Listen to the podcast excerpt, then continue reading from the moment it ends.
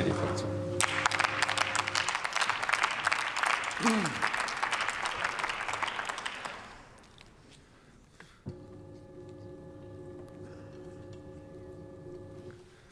Herr Präsident, meine sehr verehrten Damen und Herren! Kollege Braun, wir kennen uns aus dem Ausschuss für Menschenrechte und humanitäre Hilfe. Und ich muss sagen, ich bin tatsächlich sehr enttäuscht, dass ausgerechnet Sie sich für einen solchen Antrag hergeben an dieser Stelle. Wäre die AfD entgegen ihrer sonstigen Demagogie an dieser Stelle einmal ehrlich gewesen, hätte sie den Antrag Einführung eines internationalen Tages gegen den Islam genannt. Denn nur darum geht es in ihrem Antrag. Um ihren vermeintlich bürgerlichen, aber offensichtlichen Rassismus zu kaschieren, bedient sich die AfD der verfolgten Christinnen und Christen, nutzt deren Leid für die eigene dunkle Ideologie aus und wird dadurch selbst zum Verfolger. Lassen Sie mich einige Argumente nennen, warum dieser Antrag abzulehnen ist. Schon die Datengrundlage Ihres Antrages ist mehr als fragwürdig. Sie nutzen als Grundlage Ihres Antrages die Internetseite einer bekannten evangelikalen Organisation.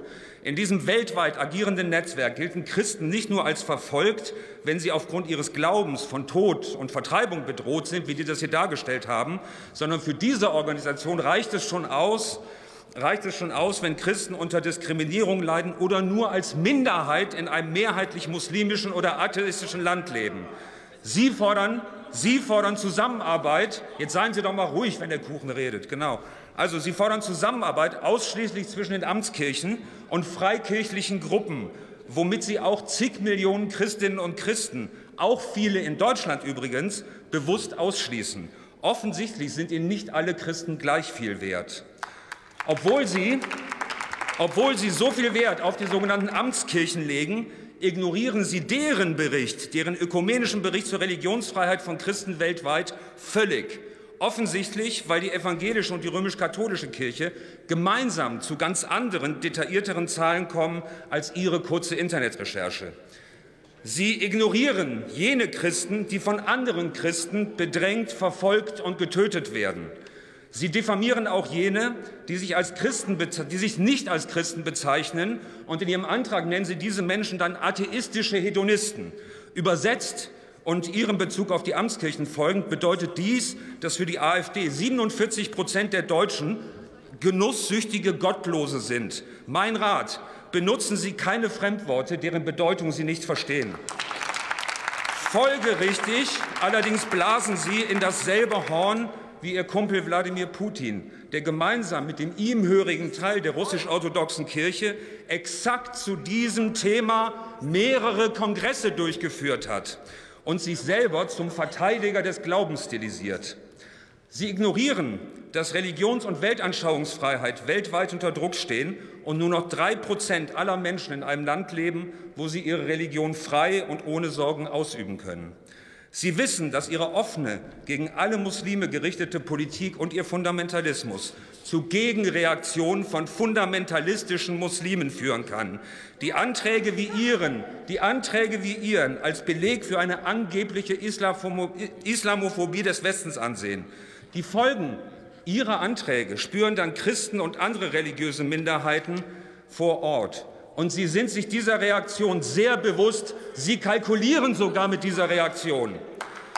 Und Leidtragende dieses wechselseitigen Fundamentalismus, der in Deutschland von der AfD repräsentiert wird, sind, und hier zitiere ich den Präsidenten des Internationalen Katholischen Missionswerkes, Leidtragende sind Christen, Muslime, Buddhisten, Hindus, Angehöriger indigener und anderer Religionen und Religionslose gleichermaßen, wenn Verletzungen der Religions- und Weltanschauungsfreiheit entweder nicht oder nur noch selektiv kritisiert werden und dabei eine Gruppe gegen die andere ausgespielt wird.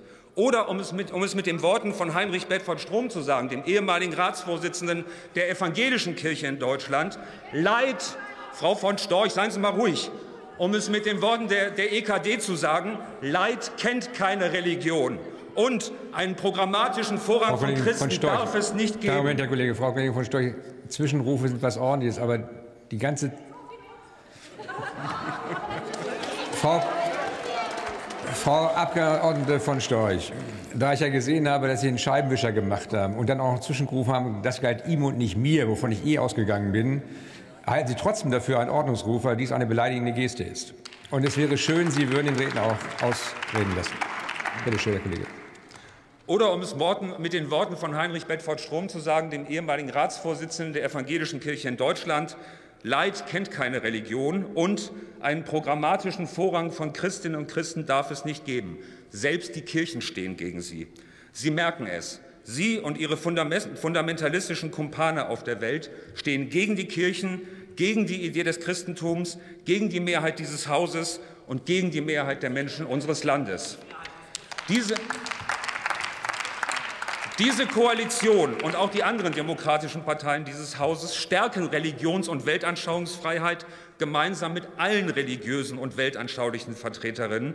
Und wir setzen uns in internationalen Bündnissen dafür ein, dass Rechtsstaatlichkeit gestärkt wird, dass Ideen einer diversen Gesellschaft vertreten werden, dass Menschenrechte, auch das Recht auf freie Religionsausübung, unteilbar sind und nicht gegeneinander ausgespielt werden.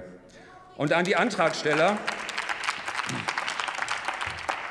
Antragsteller deshalb mein Rat: Ziehen Sie Ihren unsinnigen und gefährlichen Antrag zurück und tun Sie Buße. Vielen Dank. Vielen Dank, Herr Kollege.